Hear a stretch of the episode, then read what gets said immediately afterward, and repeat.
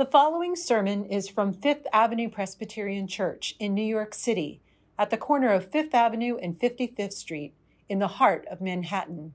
We welcome you to worship with our vibrant community of faith.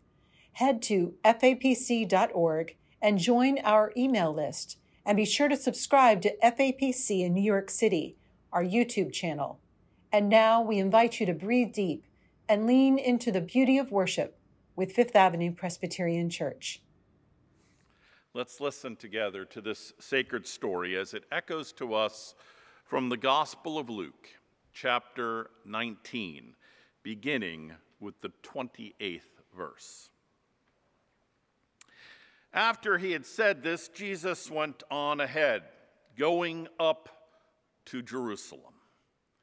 When he had come near Bethphage and Bethany, at the place called the Mount of Olives, he sent two of the disciples, saying, Go into the village ahead of you, and, and as you enter it, you will find tied there a colt that has never been ridden. Untie it and bring it here. If anyone asks you, Why are you untying it? just say this The Lord needs it. So those who were sent departed and found it as he had told them. As they were untying the colt, its owners asked them, Why are you untying the colt? They said, The Lord needs it. Then they brought it to Jesus, and after throwing their cloaks on the colt, they set Jesus on it. As he rode along, people kept spreading their cloaks on the road. As he was now approaching the path down from the Mount of Olives, the whole multitude of disciples began to praise God joyfully with a, loud voice for all the deeds of power that they had seen, saying, Blessed is the King who comes in the name of the Lord peace in heaven, and, and glory in the highest heaven. Some of the Pharisees in the crowd said to him, Teacher, order your disciples to stop. He answered, I tell you, if these were silent, the stones would shout out. This is the word of God for you, the people of God. Thanks be to God. As a kid, I, I like to watch old movies with my parents. I especially enjoyed screwball comedies. Bringing Up Baby with Cary Grant and Katharine Hepburn. Some Like It Hot with Marilyn Monroe, Tony Curtis, and Jack Lemmon.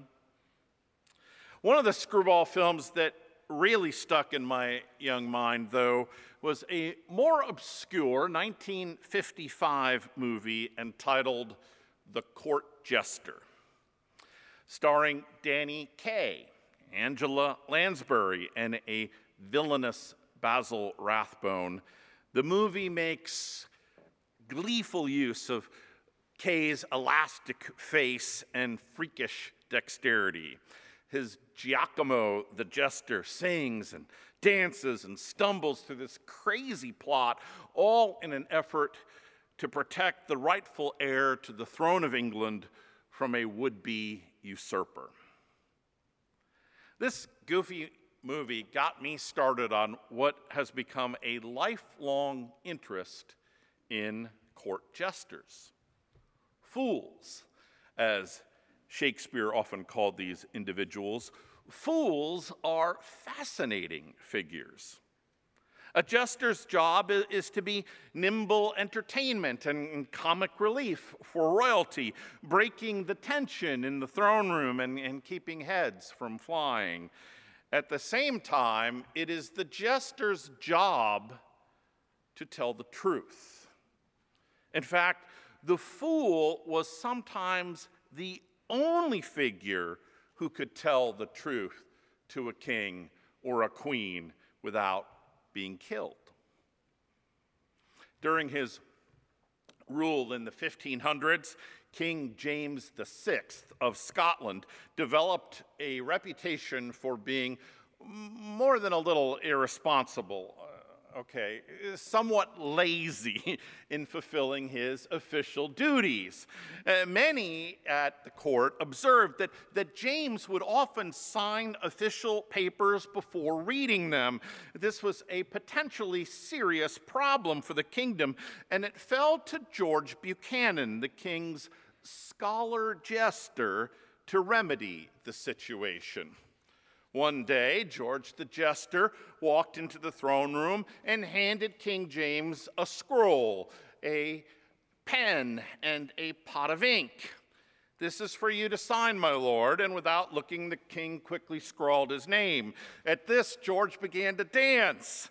He taunted James with the scroll. Vacate my throne, you old fool, the jester demanded of the king.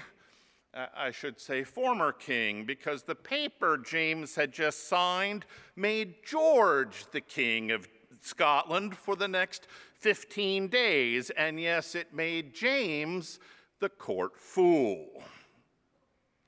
When the brief abdication was over, James VI never again signed an official document before reading it upstairs in the church house here in my office, I have a print hanging on the wall that is entitled The Jester. It's by John August Swanson, and it's one of my favorite pieces of religious art. This serigraph, an image created by, by layers upon layers of brilliant ink being applied to a canvas, depicts a court jester standing on the top of a ladder. From this perch, the, the jester opens a window, spilling starlight and moonlight into the room. Down below, this, this flood of light reveals a prince wearing a crown and, and other people lying asleep on a carpeted floor. In describing this work to me, Swanson once explained that the image came to him one day when he was reflecting on a passage from the Bible, a passage from 1 Corinthians. God chose what is foolish in the world to embarrass the wise. English painter Cecil Collins once wrote The fool is innocent, spontaneous, and joyful, even Christ like as a result, he may be ridiculed by conventional society, although he actually has the sight which they have lost. The fool is innocent, spontaneous, and joyful, Christ like. I agree. In fact, I would go, Cecil, one step further. The fool can be Christ like but sometimes the fool just plain is Christ. At times, our Lord plays the jester, calling the powers that be into question, into accountability, beckoning us toward a truth that we can no longer see. And I think Palm Sunday is one of those times. Historians tell us that the same day that, that Jesus entered Jerusalem through the eastern gate of the city, Pontius Pilate was entering the city through the westernmost gate.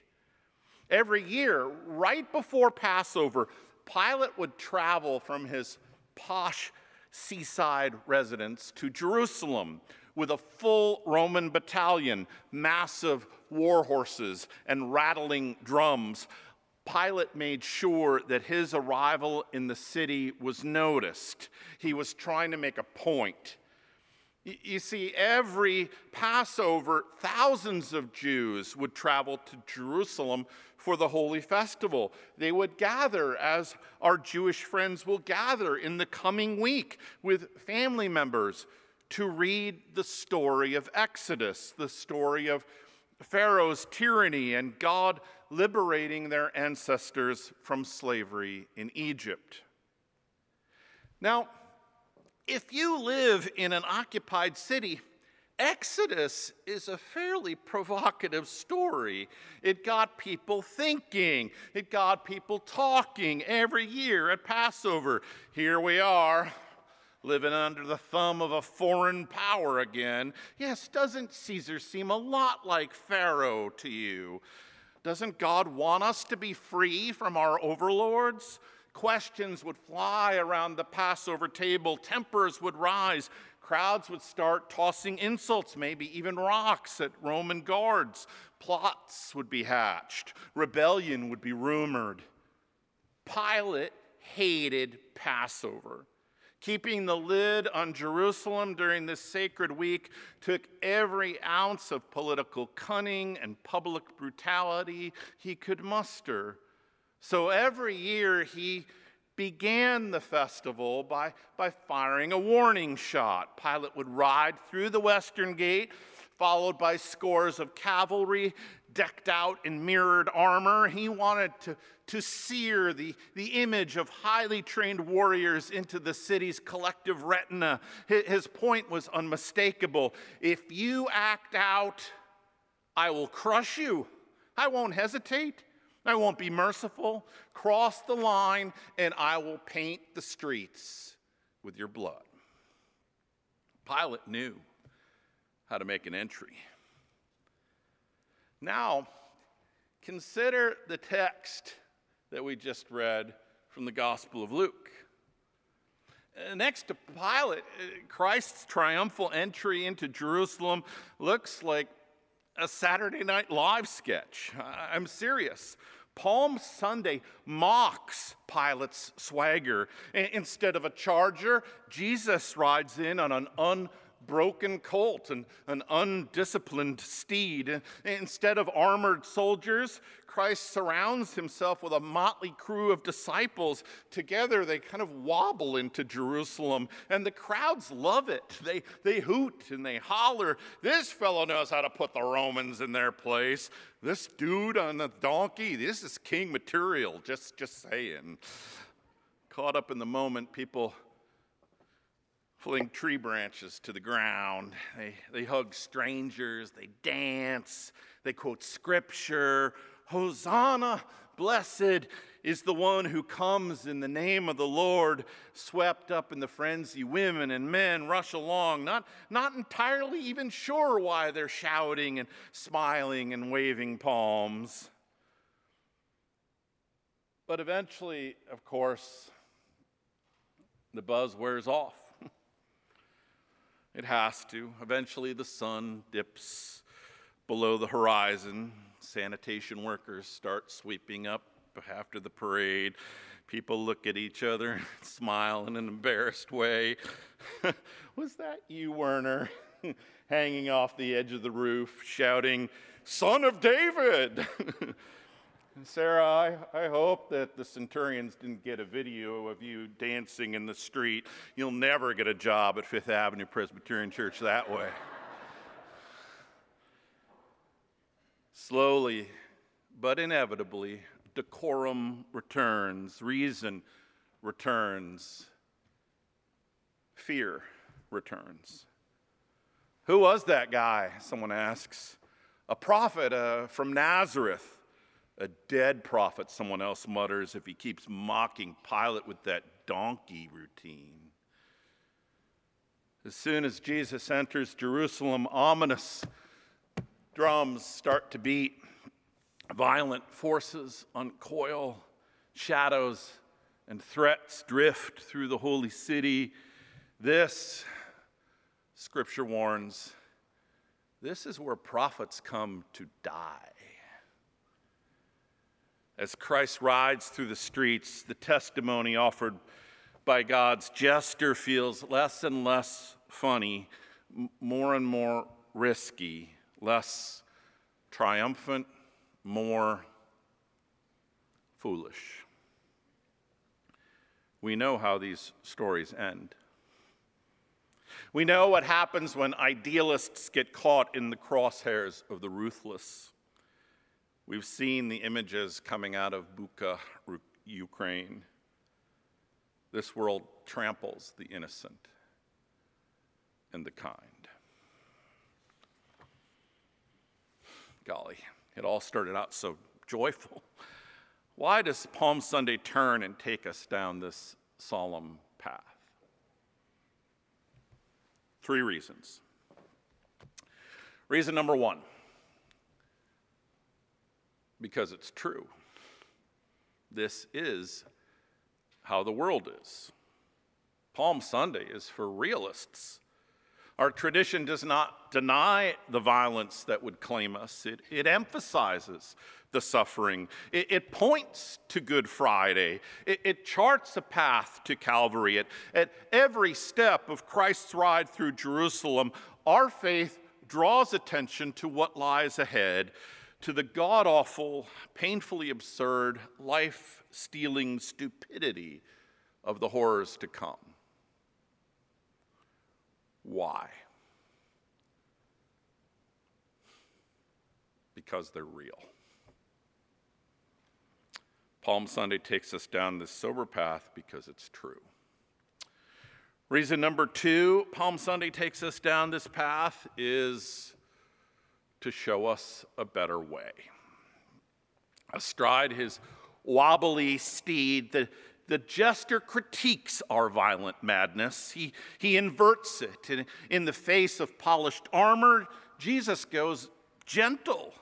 And, and others follow suit. For, for a brief time, the people of Jerusalem embrace this, this upside down world. They, they throw branches and coats in the street, they, they pave a soft path for the Prince of Peace. Their hearts long for an alternative to Pilate's polished armor. They seek a different way. And at our best, we do too. At this hour, many people are fighting in Ukraine.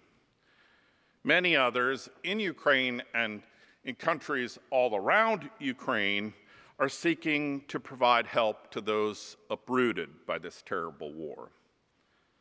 By now, you've probably heard the story of Hassan, an 11 year old boy who left his home in Zaporizhia, a city in southern Ukraine, and journeyed over 600 miles to reach his brother and sisters in Slovakia Hassan embarked on this journey by himself. Hassan's mom needed to stay in Zaporizhia to care for her elderly mother, so she put this brave little fellow on a train with his red backpack and some official documents in a plastic bag and his brother's phone number written across the back of his hand in ink. Hassan made this perilous journey by himself, but we should observe that he was not alone. He was helped by kindly border guards in Ukraine and then by sensitive customs agents in Slovakia, and then by a Christian relief organization who managed to make contact with Hassan's brother and who have now reunited the entire family bringing Hassan's mother and his grandmother and his scruffy dog all safely to Bratislava. Over one million children have fled Ukraine in the last six weeks. Many of them traveled alone. Arriving in Slovakia, Hassan's mother remarked, There are people with big hearts in your small country. Please save our children. Please protect our Ukrainian children. Reason number two that Palm Sunday takes us down this sober path to show us a better way. Reason number three that Palm Sunday sends us down a solemn path is to instill courage in our hearts. People of faith, we have work to do. We are called to show forth Christ's alternative way to proclaim his upside down perspective to the world. On the cover of today's bulletin is a painting by English artist Frank Dicksee. Take a look at it. It's entitled The Two Crowns. It's easy to see the first crown, a golden, jewel encrusted circlet sitting on the brow of an armored king, a conquering hero who's welcomed by young maidens who toss rose petals under the hooves of his white charger. To see the other crown, we need to follow the eyes of this knight up into the shadows. There, his arms spread wide, we see our crucified king, crowned with thorns. Palm Sunday, Palm Sunday challenges the faithful to keep this shadowed cross in the peripheral vision of the powers that be. Reminding those who govern of one whose power depends not on polished armor, but on sacrificial love a love that still seizes people's imaginations and, and has us rooting for, for 11 year old boys and their little red backpacks with every fiber of our being. In his letter to the Corinthians, the Apostle Paul observed that first century Greeks often described early Christians as fools. Palm Sunday encourages us to embrace that label. After all, we follow Christ through this crazy world. One who pries open jammed windows to let the truth shine in, a jester who brings light to dark places, a bright eyed soul who rides a donkey through this violent world, determined, forever determined to bless it. And yes, to save it. Go forth from this place, my friends, to follow the jester of God into Holy Week. Have courage. Hold fast to what is good. Do not return evil for evil. Strengthen the faint hearted. Support the weak. Help the suffering.